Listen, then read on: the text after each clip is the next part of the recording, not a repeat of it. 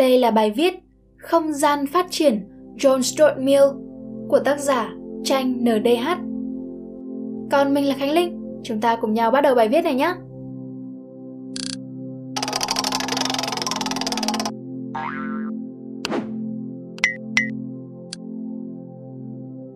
Bài được dịch từ cuốn sách Die Digest the Philosophy, Nigel Warburton. Ví như phần lớn tuổi thơ của chúng ta phải sống xa cách với các bạn cùng trang lứa thì sẽ như thế nào? Nếu như ta không được phép chơi cùng những đứa trẻ khác mà thay vào đó bị gửi cho một gia sư riêng dạy toán và tiếng Hy Lạp và vì vậy chỉ có thể tiếp xúc với những người trưởng thành giàu học thức. Nếu vậy thì chúng ta sẽ phát triển ra sao?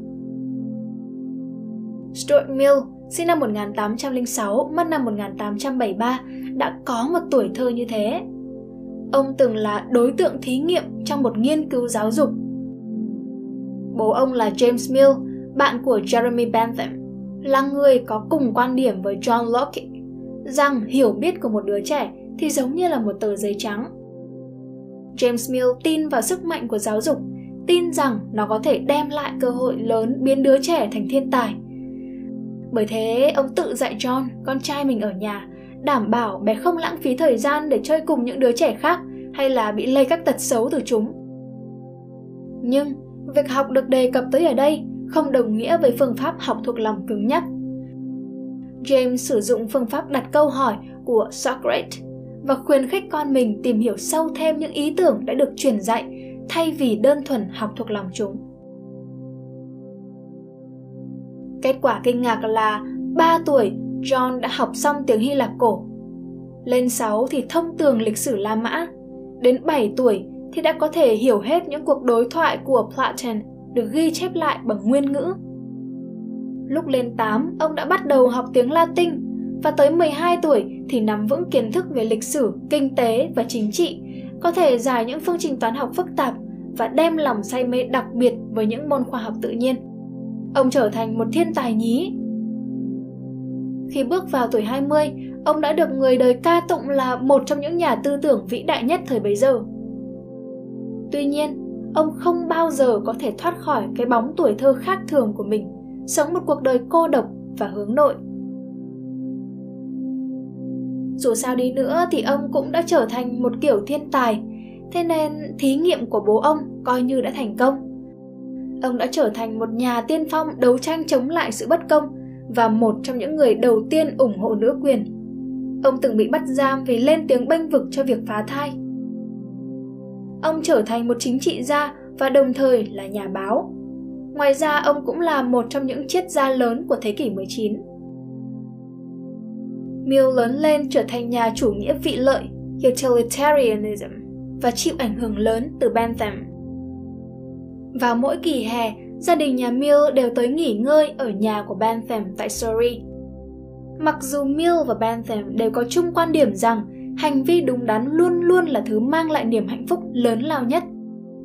Nhưng mill tin rằng ý niệm về hạnh phúc của thầy giáo mình, trong đó có cho rằng nó chỉ đơn thuần là gia tăng sự hứng thú vẫn còn thiếu sót.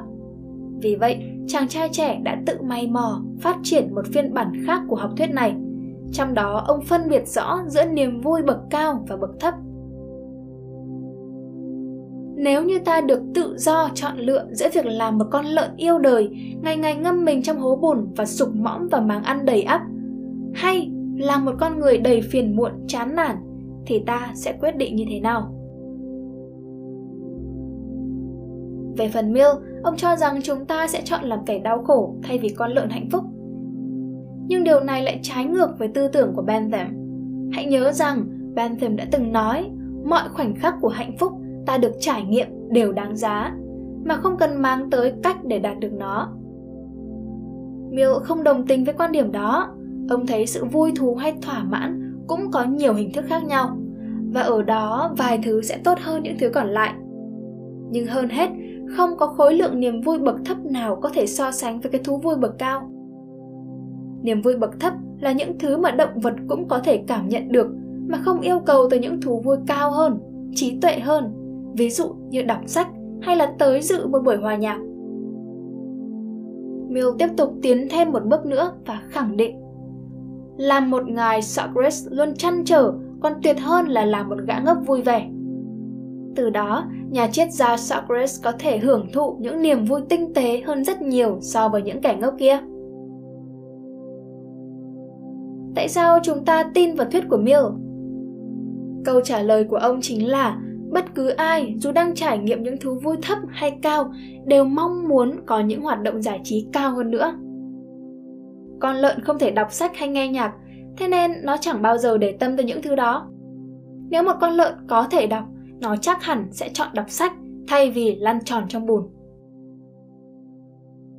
Ít nhất thì đó là theo quan điểm của Mill, nhưng một vài người lại chỉ ra rằng không phải ai cũng nghĩ giống như ông.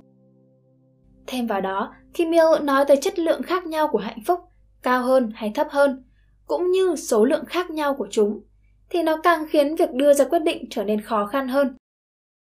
Một trong những ưu điểm lớn trong góc nhìn của Bentham nằm ở tính đơn giản của nó, vì mọi loại niềm vui và nỗi buồn đều được đánh giá trên cùng một thang đo.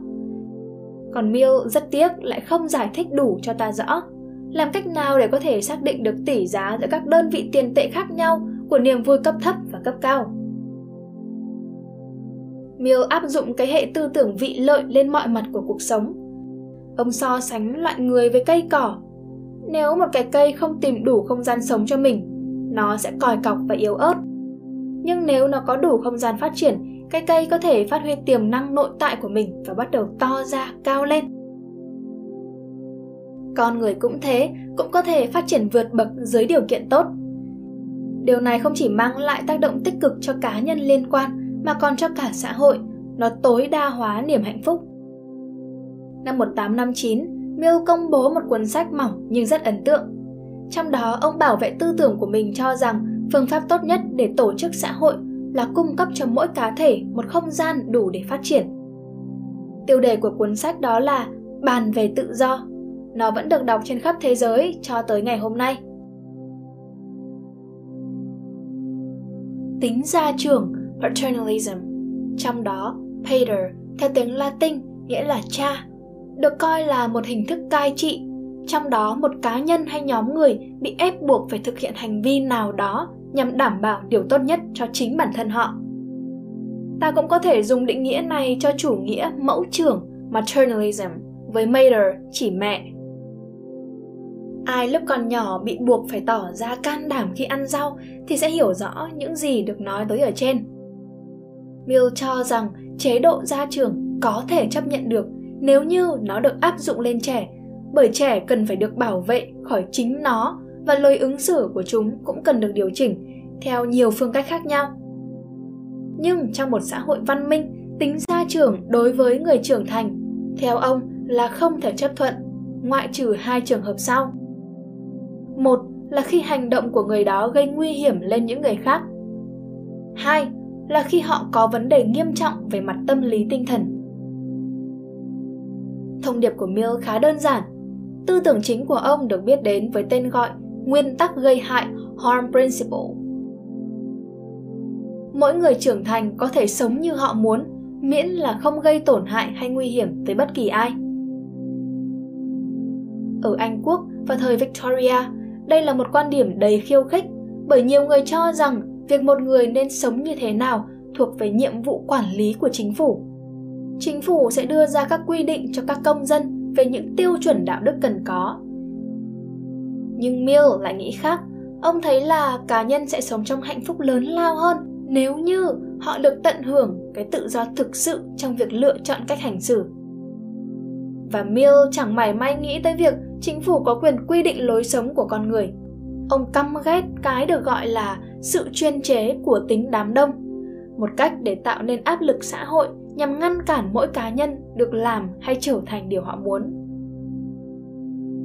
Người khác có thể tự tin rằng họ biết rõ điều gì tốt cho chúng ta, nhưng rồi họ lại hay gây ra sai lầm. Không ai ngoài ta có thể biết tường tận nhất điều gì ta thật sự muốn thực hiện trong cuộc đời của mình. Và kể cả không phải như thế đi chăng nữa, thì Mill vẫn thấy tốt hơn cả nếu để cho ta tự gây ra những sai lầm thay vì cứ bắt ép phải tiếp nhận một lối sống nhất định nào đó. Tư tưởng này hài hòa, nhất quán với chủ nghĩa thực dụng của ông, vì ông tin rằng việc đẩy cao tính tự do cá nhân sẽ lan tỏa hạnh phúc mãnh liệt hơn cái tự do cá nhân đầy những ức chế. Theo đó, Mill cũng dành sự quan tâm lớn tới những thiên tài. Bản thân ông cũng là một thiên tài, hơn là tới những người bình thường khác. Họ rất cần tự do để phát triển bản thân. Rất hiếm khi những người tài hoa sáng tạo lại đáp ứng chuẩn sống cư xử của xã hội. Thông thường họ hay tỏ ra gắt gỏng và kỳ quặc. Nếu ta giới hạn sự phát triển của họ thì coi như vô nghĩa, bởi họ có thể sẽ không còn cống hiến cho xã hội được nữa. Nếu ta muốn chạm tới cái mức cao nhất của hạnh phúc thì ta nên để mỗi người tự làm chủ cuộc sống của mình, không can thiệp cho đến khi hành động của một cá nhân làm nguy hiểm tới cá nhân khác. Cho dù hành xử của họ có vẻ là khó chịu đi chăng nữa, thì nó cũng không đồng nghĩa với việc người khác được ngăn cản họ sống theo họ muốn. Mill nhấn mạnh rất rõ ràng rằng sự tức giận không nên bị đổi nghĩa với sự tổn hại.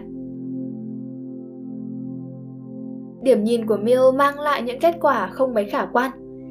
Theo đó, nếu như một người đàn ông độc thân quyết định mỗi tối ông ta sẽ uống hai chai vodka, chuyện gì sẽ xảy ra? Rất dễ để nhận ra rằng ông ta đang uống đến chết thì thôi. Các nhà lập pháp có nên can thiệp để ngăn cản ông ấy không? Theo tư tưởng của Mill thì câu trả lời sẽ là không, nếu ông ta vẫn chưa làm hại tới ai cả. Ta có thể nói chuyện với ông, giải thích cho ông ta nghe về hành động tự hủy diệt của mình. Nhưng không ai được phép ép buộc ông ta phải thay đổi cách hành xử, kể cả chính phủ cũng không được dùng các giải pháp ngăn chặn. Bởi đó là quyết định tự do của một cá nhân. Nếu ông ta còn phải chăm sóc cho một đứa trẻ thì lúc đó nó không còn được coi là quyết định tự do nữa. Nhưng vì ông ta vẫn chưa gây hại đến bất cứ ai sống phụ thuộc vào mình, thế nên ông vẫn có thể làm điều như là ông muốn. Mill không những muốn mang lại tự do về mặt lối sống cho cá nhân con người, mà còn cả tự do tư tưởng và tự do ngôn luận không giới hạn. Và theo ông đây là những yếu tố sống còn. Ông cho rằng những cuộc tranh luận mở đem lại lợi ích to lớn cho xã hội, vì thông qua đó con người bị bắt phải tìm hiểu, suy nghiệm kỹ càng về thứ mà họ tin tưởng.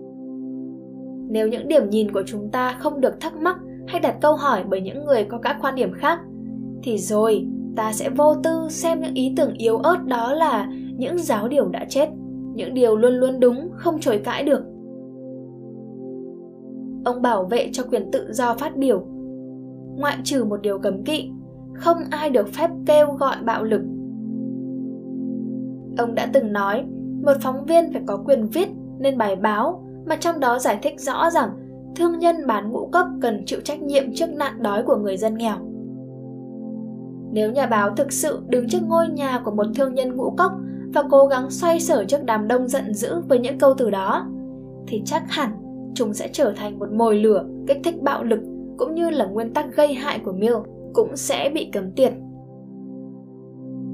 Nhiều người đã phản đối quan điểm của Mill, một số cho thấy rằng cách nhìn của ông về tự do quá tập trung vào tính cá nhân. Về mặt này thì quả thực Mill cá nhân hơn nhiều so với Russell. Số khác cáo buộc ông đã tuyên truyền luận điệu về tự do luyến ái và không có chút tôn trọng nào trước thể thức hôn nhân cả. James Fitzjames Stephen là một trong những trí thức cùng thời Mill đã tranh luận về tính cần thiết vô cùng để buộc mọi người phải nhét vừa trong một cái áo corset chứa đựng những quyền lợi có hạn. Bởi nếu không, họ sẽ bối rối, không biết nếu bắt đầu như thế nào với cái tự do của mình và rồi sẽ đưa ra những quyết định tệ hại hay là tự hại.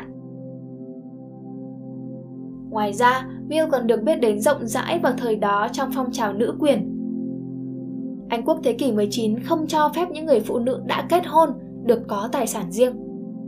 Ngoài ra, luật pháp không hề quy định bất cứ điều gì để bảo vệ họ khỏi bạo lực gia đình như chúng ta biết ngày nay. Mill đã lập luận đanh thép trong tác phẩm Cảnh nô lệ của đàn bà cùng với một báo cáo sơ bộ năm 1869 rằng cả hai giới nên được đối xử bình đẳng trước pháp luật và trong xã hội.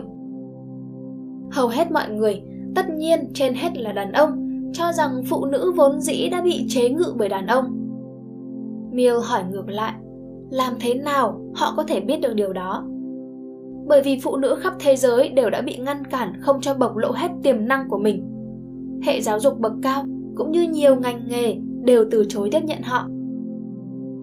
Mill đòi hỏi hôn nhân nên là một mối bằng hữu giữa hai người có vai vế bình đẳng với nhau. Mối lương duyên duy nhất của ông với quá phụ Harriet Taylor vốn được kết lại trong độ tuổi thập cổ lai hy, cũng dựa trên một tình bạn đích thực và mang lại cho đôi bên niềm vui trọn vẹn. Kể cả trong suốt thời gian vị hôn phu đầu của bà còn sống, họ đã là những người bạn thân thiết, thậm chí là người tình. Nhưng Mill phải chờ đến năm 1851 mới kết hôn được cùng bà.